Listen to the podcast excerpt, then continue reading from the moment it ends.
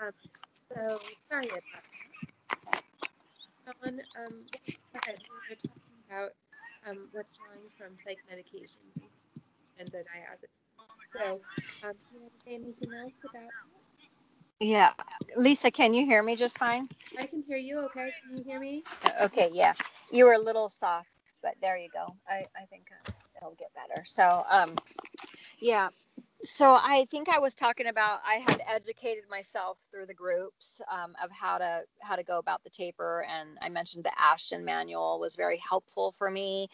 Um, but what I chose to do is I chose not to talk to my doctor about my tapers because I had seen people within the groups that had been either rapid tapered or cold turkeyed, and their doctors, you know, didn't provide them with any help. There is no help for that. I mean, it's just, you're, it's like being floxed, you know, there's just nothing you can do um, when you get thrown into that, um, that kind of reaction. So I was kind of terrified of one day walking in and having him tell me I couldn't have this or that anymore. And so I thought, you know what, I'm going to do this behind the scenes. I'm taking it in my own hands and I'm just going to get this done. And I, I didn't have a great grand mission to like get off of everything, but I did wake up one day and go, you know what, Dawn, you are just too zombied. I looked in the mirror and I go, you look like a zombie. Like, and I was beginning to have rapid, um, different rapid motions that were uncontrollable, um, where I would have to lie down on the bed, and it would happen at every night. And I would have to lie down on the bed and do like bicycles with my legs and up in the air. And it was not for exercise. It was because my body had to do these weird motions.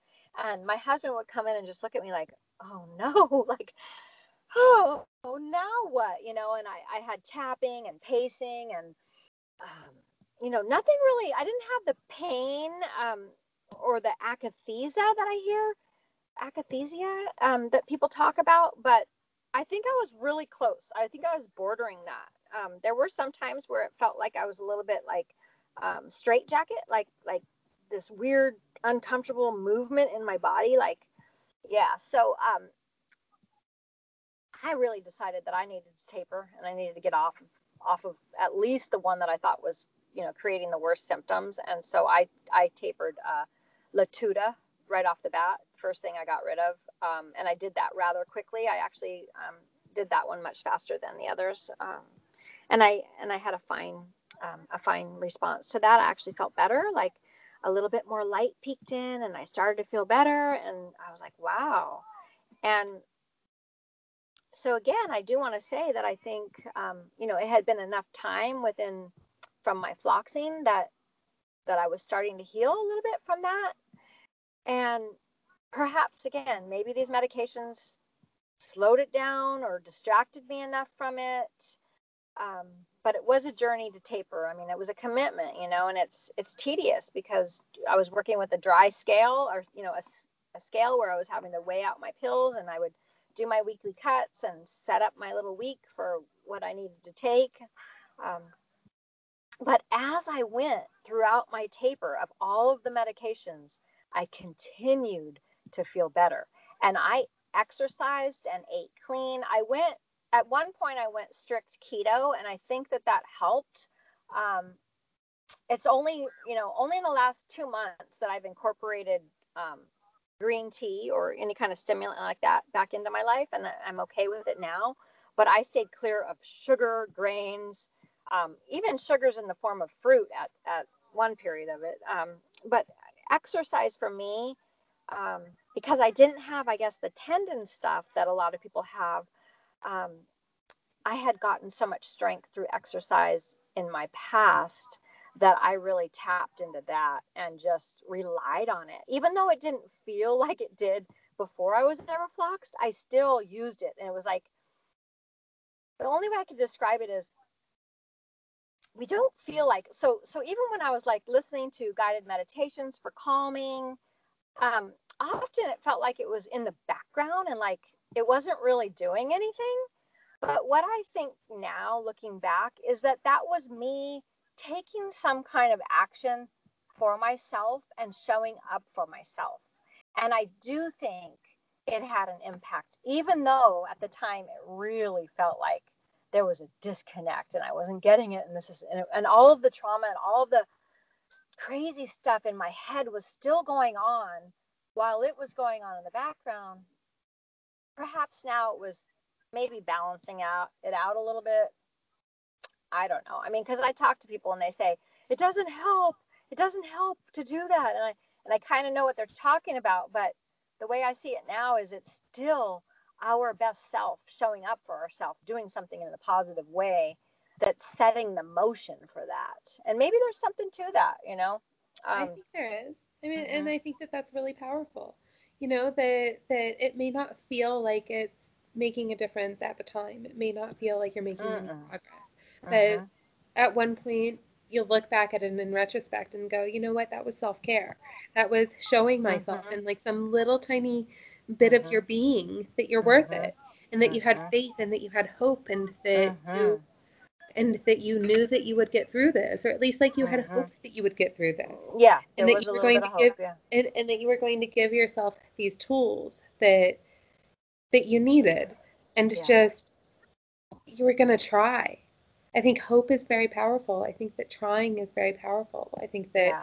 faith can be very powerful, you yeah. know, and it may not feel powerful at the time. And like, it's okay for it to not feel powerful at the time, but yeah. it's really nice to hear that, that it felt powerful looking yeah. back on it. Looking back, looking back for sure. Well, especially now, because I, this whole um, storm has spit me out better. I'm, so it's been a, so that has moved me into much more of a spiritual, a whole spiritual aspect to this. Um, because when, when, what I found is that when I had to hunker down and just endure what was going on, I began to respond differently to what was going on instead of react in such a traumatic way. Um, I think because it had gone on for so long. So what I noticed was that if I could become the witness to those thoughts and know, and in a part of me, know, know that it was not the truth that I was supposed to commit suicide or, you know, do other things to family members or animals, you know, um, I knew that wasn't the truth of who I was. And I had gained enough knowledge around that in knowing that it was the medication that was truly doing a number on my brain. I don't know. I just began to not respond the same. And, and I think that so often before that, I had fed it with fear. So when I had those crazy thoughts that seemed so um, like unbelievable, right? I would freak out because I couldn't believe it or didn't want to believe it was true. And and so I do think now there is something about acceptance, right? Accepting and trying your best to find that quiet space of witnessing. And once you've endured so much, you know that the body can endure a lot, right? And so I kind of just told myself, okay, your mission, girl, is to stay alive and be with it. And you know, luckily it was coming at me slower, so I could do that. Um, yeah, it was coming at me slower, so it was getting easier to do that. But I would go on runs with them. You know, I would have suicidal ideation. I would be like, hey, girl, you're going on a run. Let's do this. And I would just go. And I had to travel. Across, I mean, or I chose to travel across country with it, you know, like, okay, right. I'm going to go to this convention because I have, I'm doing this for myself. And I, and so I was bringing both aspects. Okay, I'm going to do this thing that is great and it's a fun thing that I'm involved in, but I'm also, while I'm enduring this other stuff alongside me, you know, and yeah, so it definitely takes a while, you know. Um, so I, I, anyway, backing up to, I got off all the medications. I was clearly feeling better. It was still, you know, I was still having some of that crazy thoughts and anxiety and excuse me, my, um, my sleep was still a, a mess. Um, you know, four hours solid was a miracle, you know, um, and, you know, so very, very broken. Um, but four hours felt like, okay, I can live, you know, this is okay. I can, that's a relief. Um, and then at six weeks off of um, the benzodiazepine, because that was the last ta- um, medication that I tapered, I went to a homeopathic doctor, and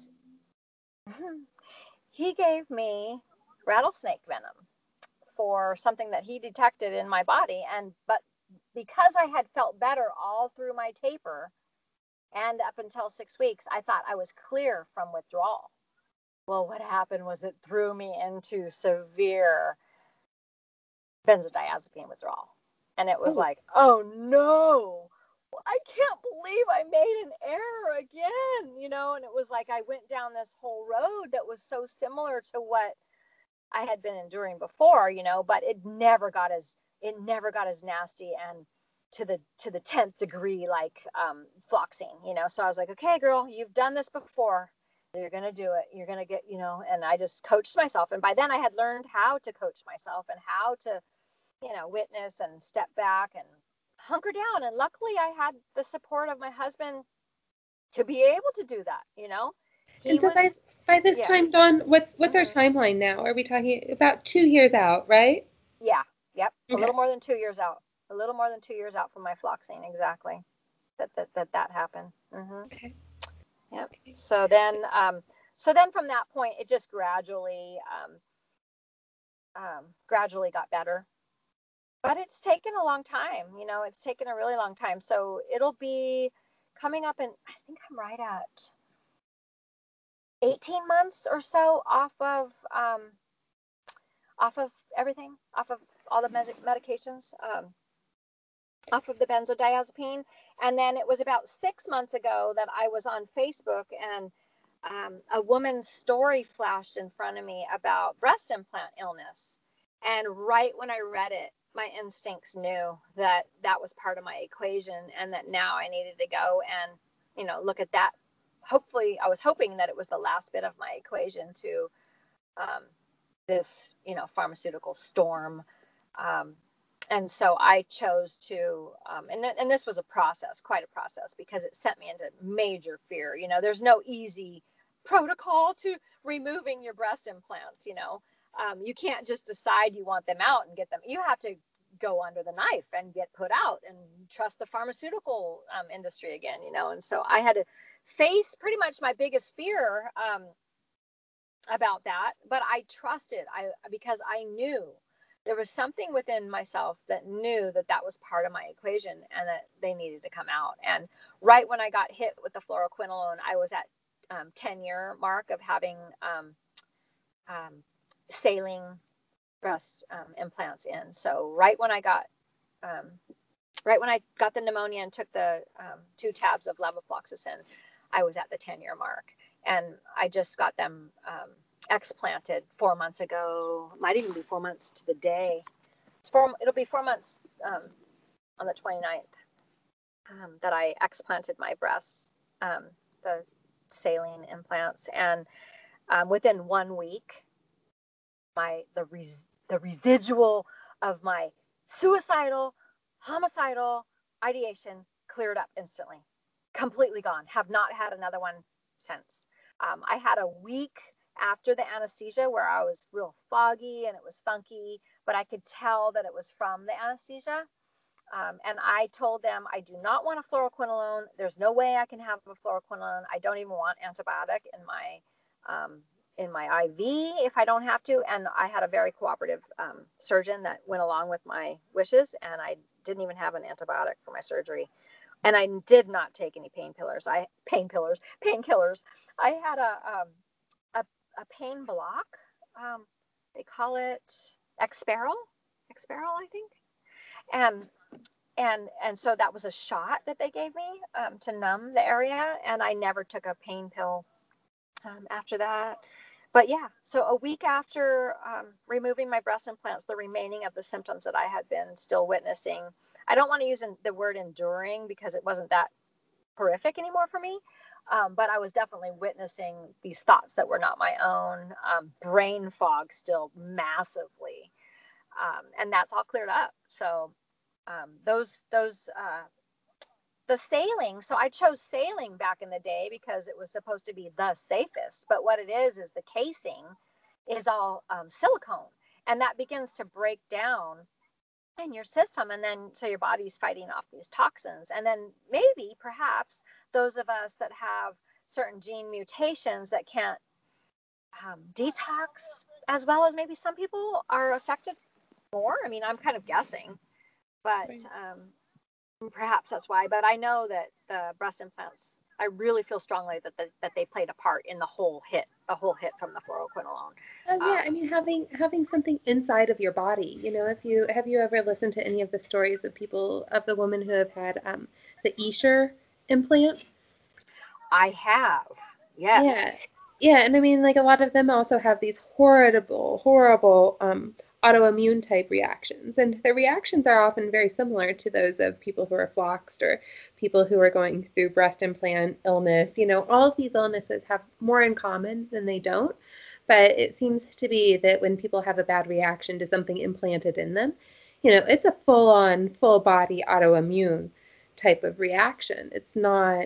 It's not just like a, you know, scratch and itch type of reaction. Like this is, it's a severe illness. Oh yeah. Oh yeah. And looking back, you know, perhaps I would have been able to clear the pneumonia or whatever I had at that time that I took the fluoroquinolone for, if those things hadn't have been sitting on my chest. You know, that's another thought. Right. You know, the, so anyhow, I'm, I feel really happy and free to have them out.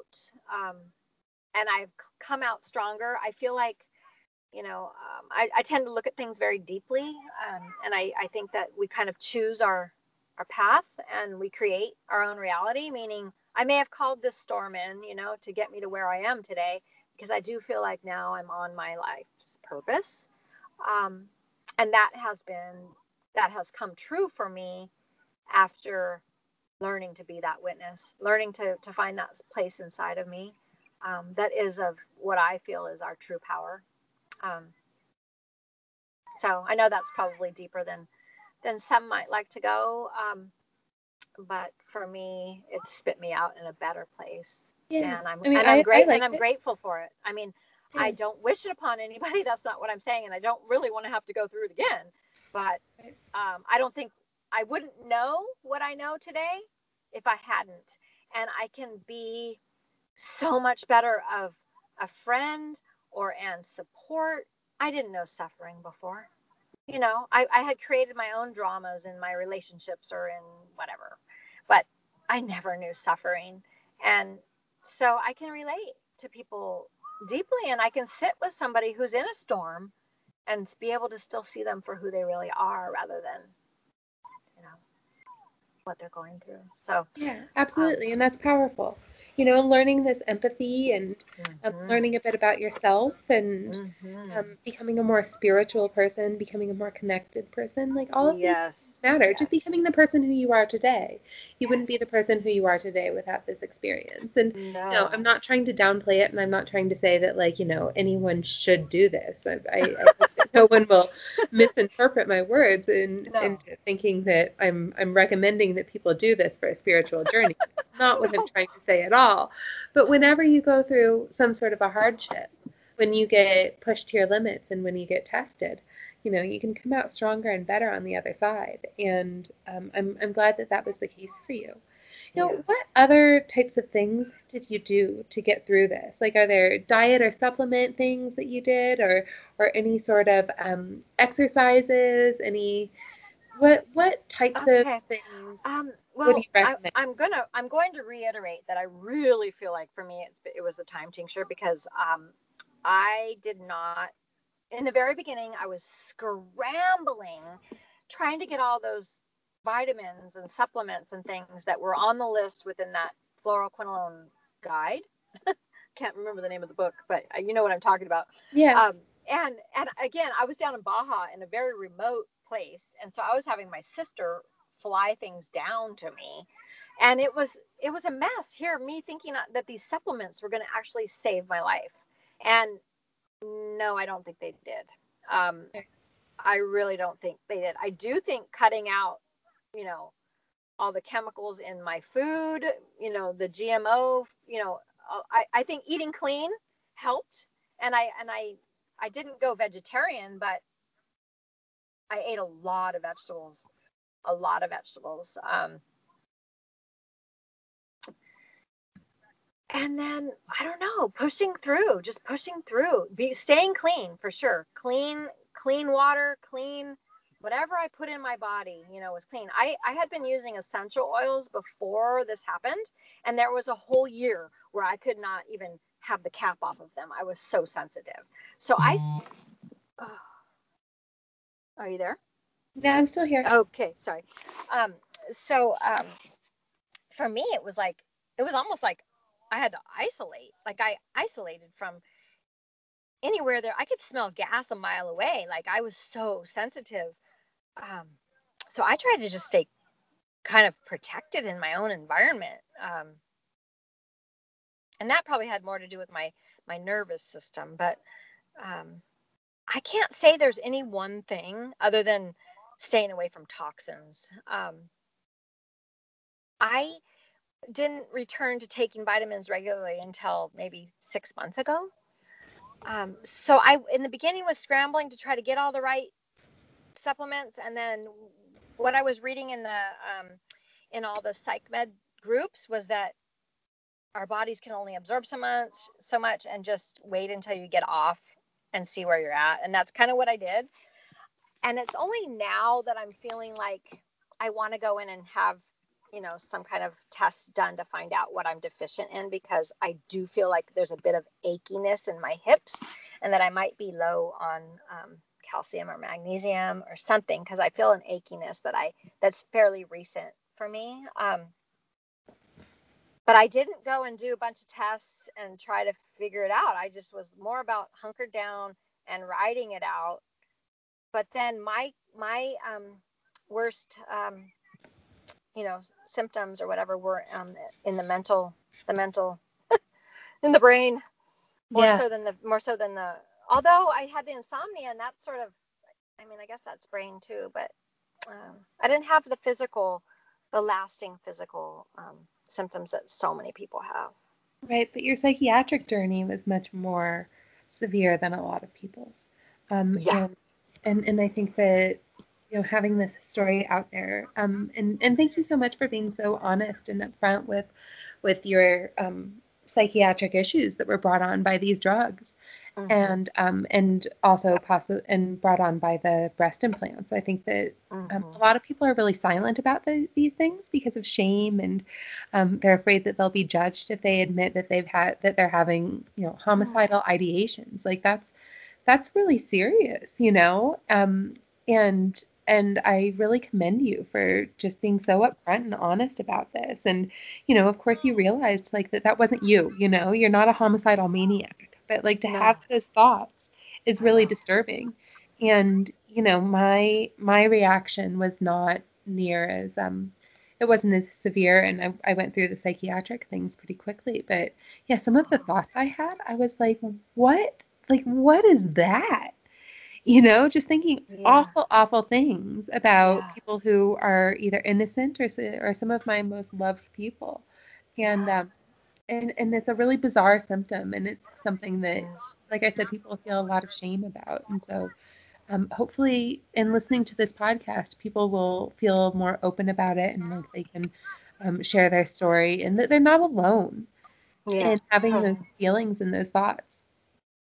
For sure. For sure. Yeah. I mean, I, I, I try to respond to people that reach out to me about this because um, I know there were a few people um, that made profound impact in, you know, what I held on to. And, and so if I can be of help to anybody, you know, for that, I want to be, um, and ultimately it's going to come down to the person learning how to navigate their storm, because it is all different for everybody. Um, so what worked for me isn't going to work for somebody else, you know? Um, I mean, that's just the truth um, with the fluoroquinolones and the benzodiazepines. I mean, it's equally as messed up um, and there's no help. That's the thing that gets me, I think, the most upset is that the doctors, you know, look at you like, like you're the only one and they've never seen it before and they don't know what to do. There's no help out there. I don't know. Right. That's that's the thing that I just it blows my mind. Right. We we all we all have to navigate it ourselves, and it also mm-hmm. just blows my mind that there aren't more doctors out there that are following the Ashton manual. You know, I mean, right, it's right. obvious that the Ashton manual was very well studied, and that people yeah. respond well to it, and that they don't respond yeah. well to being pulled, ripped put, off. you know, ripped off of these drugs cold turkey, and um. And, and that it's very dangerous to rip people off of psych medications, and especially benzodiazepines, just cold turkey. People could have seizures. People could die from going off of these drugs too fast. And, um, you know, and just, you know, for those who are listening who aren't, um, who haven't taken benzodiazepines, you know, fluoroquinolone toxicity really resembles benzo withdrawal. So, you know, kind of, it's very similar in a lot of ways. Just... You you quit taking the benzodiazepines right away. It's just like being floxed, and kind of vice versa. I know. So I know. um yeah, doctors just don't have any idea what to do, and it's really a shame. It totally is. But um, you know, Dawn, um, I think we should probably wrap up pretty soon. But do yeah. you have any sort of closing thoughts that you'd like to say, or any sort of advice or words of wisdom that you'd like to leave as closing? Well, you know, I do want to say that there were a couple people within the fluoroquinolone toxicity group that I found that helped me. Um, they listened to me on the phone. They helped me through the hardest times, and we're still friends today. And I think that's pretty neat, you know? Um, and so I would love to know that, you know, by me responding to somebody in that state and offering just even a, an ear for a moment, or, you know, a quick sharing, that that may help them, as some of those people have helped me, um, because it'll stick with me forever. And, um, you know, I, I feel like now it's kind of like my turn to give back if I can. And, you know, so...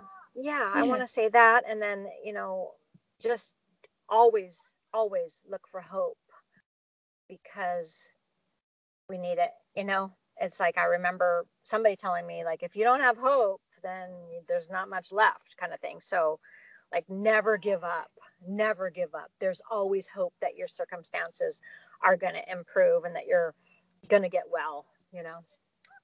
Yeah. And I feel like I'm, I'm walking that now. Like I, I say that I, I'm ninety-nine point five percent healed. And the only reason why I'm not saying one hundred percent is because I still wake up every night.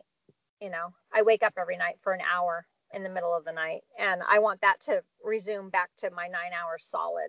And that may be that I'm smack in the middle of menopause right now. So, um, but I, I say that I'm, you know, close to one hundred percent healed, and and even better than before I went in, stronger in so many ways. Um, when you come that close to death, um, or you look at it that seriously, a lot of your fears that were getting in your way, or getting in my way of life before, have just dissipated. Like, they're just no longer exist. So I'm not fighting some of the same battles that I had fought before I got floxed. So that's the blessing. Yeah. Yeah, absolutely. Well, congratulations on everything you. that you um, have accomplished, and, and how far you've come, and the recovery you've made. And and congratulations for being so honest and upfront, and for reaching out to people and being so generous with your time um, as well. So thank you so much, Dawn. I really appreciate you being on the podcast, and um, for sharing your journey with people. Yeah. And um, thank you, Lisa. And, thank and you I'll be, for doing uh, what you do. Yeah. Oh, of, of course. It's my pleasure. And I'll be putting this up on online shortly. And um, maybe if people comment on it on Floxy Hope, um, I'll forward the comments to you and make sure that you see them. I could have never imagined that I would have been a success story on Floxy Hope. Well, you made it, girl. You know, I did. For years. But you yeah, did it. You did. did it. Thank so you that's so awesome. Much for everything you do, Lisa. Thank you. Oh, my pleasure. Congratulations, okay. Dawn. Okay. Thank you. Okay. Bye-bye.